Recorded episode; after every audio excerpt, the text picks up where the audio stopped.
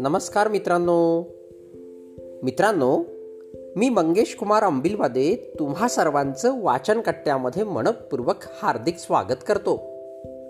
चला तर मित्रांनो आज वाचन कट्ट्याच्या माध्यमातून सचिन वावरकर अमरावती यांनी संकलित केलेली ससा आणि शिकारी कुत्रा ही कथा आपण ऐकूया.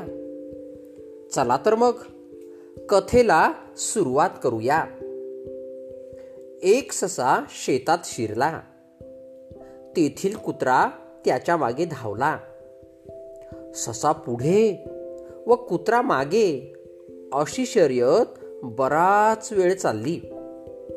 शेवटी कुत्रा थांबला व मागे परतला. ते पाहून बाजूला चरत असलेल्या काही बकऱ्या म्हणाल्या कुत्रा केवढा मोठा आणि ससा किती लहान.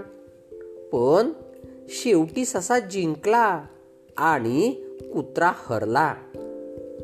ते ऐकून कुत्रा त्यांना म्हणाला बायांनो एक गोष्ट लक्षात घ्या.